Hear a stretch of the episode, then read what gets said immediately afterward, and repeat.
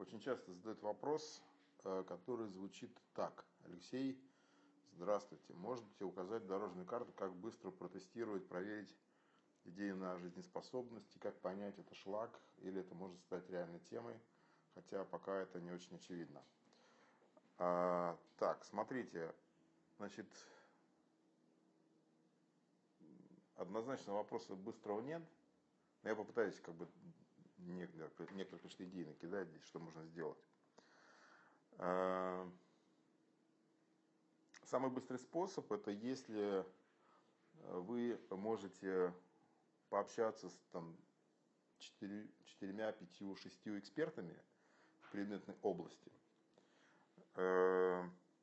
Они могут вам дать какой-то быстрый, быстрый фидбэк, но надо понимать, что их ответы могут быть и, скажем так, положительными, то есть им может понравиться идея, или они могут дать вам совершенно отрицательные идеи, ответы, то есть им может идея не понравится, и они объяснят почему. Потому что может быть две причины для... даже три причины для нежизнеспособности идеи. Это если это технологическая какая-то идея, допустим, да, просто нет технологии, то есть нет подходов, нет решений. Вот. Это не означает, что идея плоха, просто нет технологии. То есть технологию надо, надо делать. Если у вас есть технология, хорошо, если нет, ее надо просто разрабатывать. Вот. И иногда эти причины могут быть фундаментальны. Допустим, там кто-нибудь приходит и говорит: у меня есть идея сделать устройство, как ходить сквозь стены. Ну, супер идея, но как бы устройство есть, технологии есть, нет, да, все, до свидания, иди делай. Вот. Второй момент – это когда есть сомнения в том, что это будет востребовано рынком. В каких случаях эксперт может действительно сказать, что это так? Это если люди работают в какой-то компании, причем работают там, скорее всего, не технарями, а работают с клиентами, ну, то есть работают в маркетинге, так сказать, в продажах, то есть они общаются с клиентами плотно, очень хорошо понимают, что клиентам надо, за что они платят, за что не платят. И, соответственно, когда вы высказываете идею с какой-то гипотезы о том, что вот, может быть, это будут люди покупать, то они вам говорят: нет, точно покупать не будут, там, потому что, допустим, мы это уже пробовали, ну, и так далее, так далее, так далее. Да, то есть просто потому что они лучше знают рынок. То есть высока вероятность, что это не будет востребовано. Это не будет востребовано. Вот. И третий вариант бывает так, что э, если вы особенно не знаете какой-то отрасли, то там есть просто масса нюансов, и вам просто эксперт объяснит, почему там идея плоха, почему она не будет э, работать, да, какие есть препятствия существенные и так далее. Но э, в принципе, тем не менее, основные две причины, почему идея может быть не очень интересно. Либо она технологически нереализуема на данном этапе. Это не означает, что она не будет реализуема в будущем, но имеется в виду, что сейчас нет подхода, да, такого технологического. Либо то, что есть большие сомнения и с высокой вероятностью подтвержденные, что она не будет оценена рынком. То есть не будет спроса, люди не будут платить. Если мы говорим о коммерческой идее, разумеется. Да. И основанием является опыт вот этих экспертов именно в рынке. То есть вот эта информация как бы может быть получена довольно быстро э, от экспертов. Плюс часто бывает так, что идеи иногда возникают у людей, которые не находятся в рынке. То есть вы столкнулись с какой-то ситуацией, к вам пришла в голову идея, вы такие все осененные, прыгаете, бегаете и так далее. Но это только потому, что вы просто не знаете рынка. Вот. Если вы общаетесь с экспертом, то он просто вам говорит: блин, эта идея там уже десять раз реализована. И так далее, да, то есть вот это еще один фактор, да, когда просто идея не оригинальная. То есть она уже давно реализована, эксплуатируется, уже на этом деньги зарабатывают, все плотно. То есть вот три причины, которые как бы говорят, что не очень хорошая идея. Это нет технологии, нет спроса, либо все вот уже реализовано и так далее, да. Но вот эти ответы отрицательные, они тем не менее не, останов... не означают, что вы должны останавливаться.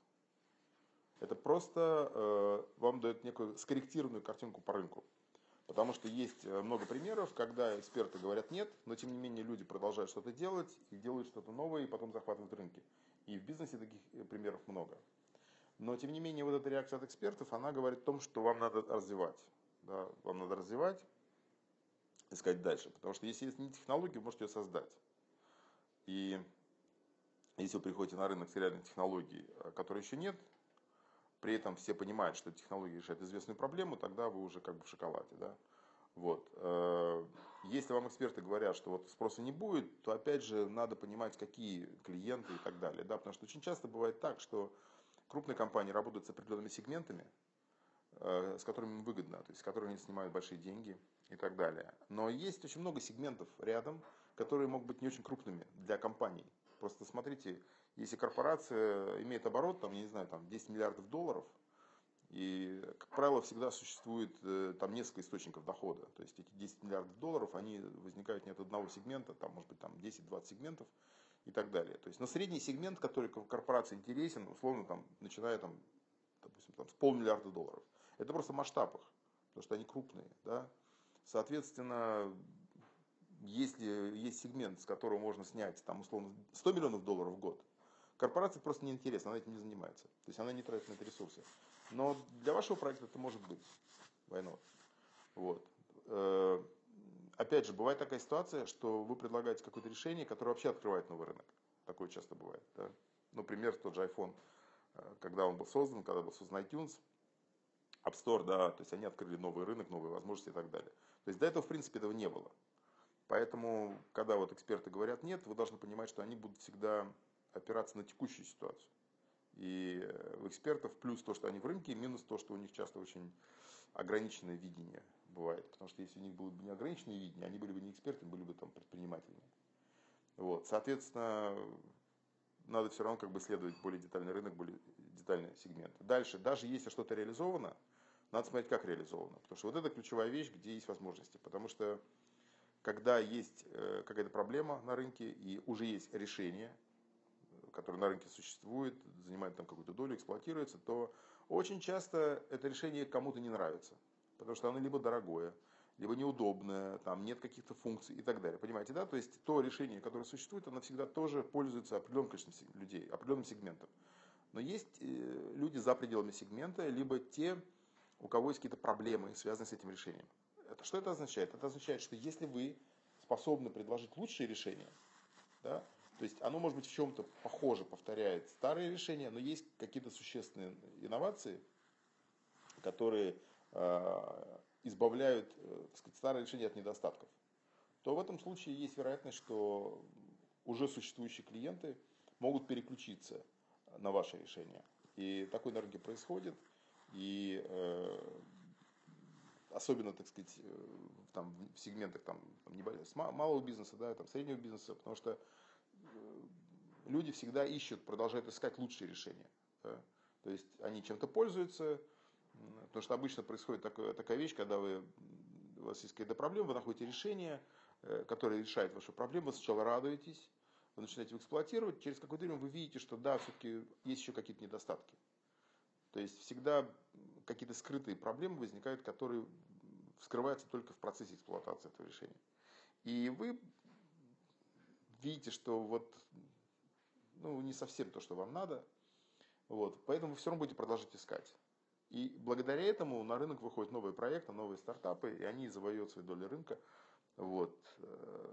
Пример, рынок, очень известный рынок бизнес-аналитики, на котором там еще там, десять-пятнадцать лет назад доминировали крупные компании. Там эс ай пи, PeopleSoft, вот такого рода. Там ай би эм, которые крупные и эр пи-системы делали, в которых в том числе был блок бизнес-аналитики. Но крайне сложные, там, с фиговым интерфейсом и так далее. Там есть масса исследований на тему, когда потребителями этих систем было там, десять процентов людей в компании. Там, как правило, аналитики. Просто потому, что они были сложные по интерфейсу, по восприятию, по юзабилити. Там руководство терпеть их не могло. Вот.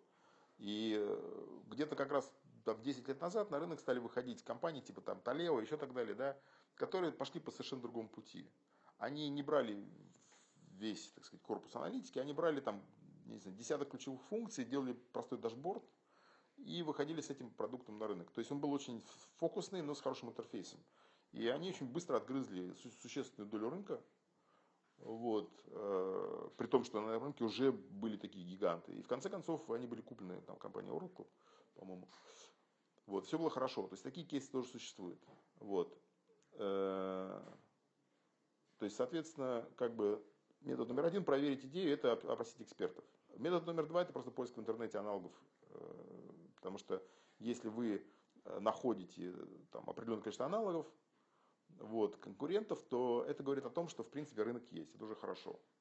Соответственно, надо дальше смотреть на то, что в вашей идее отличается от конкурентов, да, почему, э, скажем, потенциальный пользователь, уже существующий, переключится на вашу идею от конкурентов, да, что в ней лучше.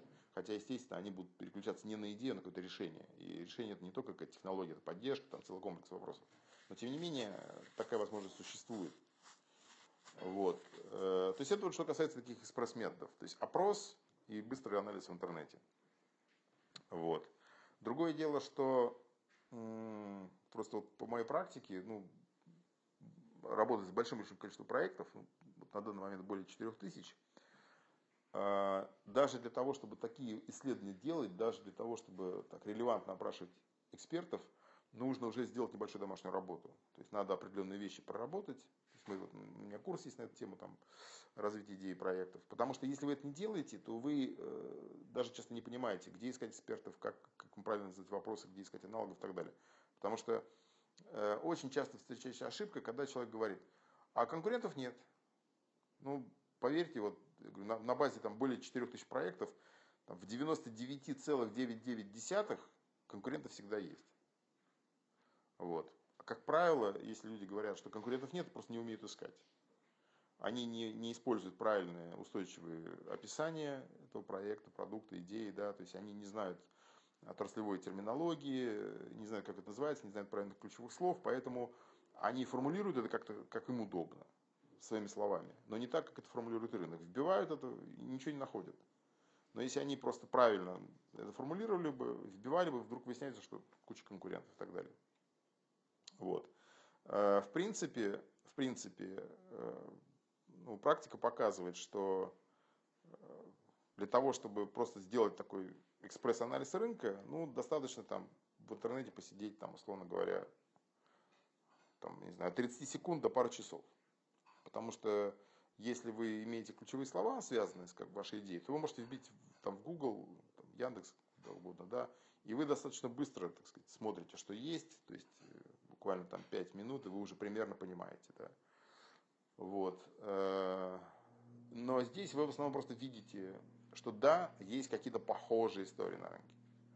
Но то, насколько они отличаются от вашего предложения, это сложно сказать с первого раза, надо исследовать. Потому что если это конкуренты, надо не просто исследовать их сайт, надо посмотреть смысл их продукта, их возможности функциональные, ценник, условия предоставления, ну и так далее. Целый ряд моментов. Это просто требует времени. Как правило, ну вот мы делаем на курсе похожие задания. Опять же, так сказать, у нас исследование конкурентов, это где-то там, я не знаю, там пятый-шестой шаг, и до него уже много там деталей всяких проработано, и поэтому э, легко искать конкурентов, и э, под определенного типа задачи, под определенного типа продукты в разных местах они ищутся. Потому что, допустим, стартапы, технологические стартапы, они ищутся в одном месте, да, там уже реализованный бизнес, в другом месте и так далее. Да. Вот. И тогда вы как бы находите более-менее релевантную информацию о рынке. Вот. Ну, как-то так. Да, есть еще один здесь аспект, который очень-очень многие не учитывают. То, что если мы говорим о бизнесе, там, о стартапах, то бизнес – это в первую очередь определенные доходы и расходы. Да? И идея обычно оценивается не только с точки зрения того, там есть спрос, там технологическое решение, но и в первую очередь с точки зрения финансовой целесообразности. Да? То есть, какой потенциальный объем рынка, сколько вы денег можете заработать. Это ключевой момент, потому что когда вы запускаете проект, есть условно два типа проектов, ну так очень грубо, да, это то, что здесь называют там лайфстайл бизнес, это вы делаете, ну, такой малый бизнес для себя, то есть вы не предполагаете привлекать там инвесторов, партнеров, вот, и здесь, в общем-то, вы можете довольствоваться довольно небольшими объемами, то есть там вам хватит там одному заработать, там купить дом, дачу, квартиру, машину и так далее, там ездить куда-то в туристические поездки, оплачивать образование детей. Вот.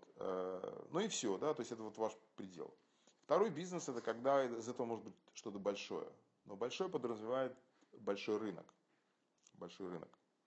Соответственно, мы еще оцениваем объем рынка, потенциальный объем рынка этой идеи. Вот. И если рынок большой, то это потенциально может привлечь каких-то партнеров, инвесторов и так далее, потому что им всегда интересно, чтобы был большой рынок. Что значит большой рынок? Допустим, в Штатах инвесторы в этом смысле начинают интересоваться, если объем рынка потенциальный более миллиарда долларов, да, и вы можете занять на нем монопольное, так сказать, там, доминирующее положение. Есть такой шанс, да. Потому что если рынок меньше, но это уже менее интересно. Хотя, опять же, можно найти там разные источники финансирования. То есть объем рынка тоже важный фактор. И э, следующий важный фактор – это финансовая целесообразность. То есть, грубо говоря, вы способны заработать на этом рынке или нет. Потому что рынок может быть интересный, но э, тот бизнес, как вы его организовываете, он может быть убыточен. То есть такое очень часто бывает, потому что в этом бизнесе есть определенные затраты стандартные. Это затраты, в первую очередь, даже не столько инвестиционные затраты, сколько затраты операционные. Да? То есть те затраты, которые у вас возникают на вовлечение, привлечение клиентов, на обслуживание и так далее. Прямые затраты, так называемые. Да? И э, может получиться так, что то решение, которое вы предлагаете, оно очень дорогостоящее. То есть если вы хотите, чтобы у вас экономика сошлась, то, что называется там юнит-экономика, ну, условно говоря, чтобы вы при каждой сделке зарабатывали деньги, а не теряли, да, то если у вас технология, так сказать, логистика не очень оптимальна, то цена может быть очень дорогая, дороже, чем есть на рынке. Вы просто не пройдете по цене, то есть у вас не будут покупать.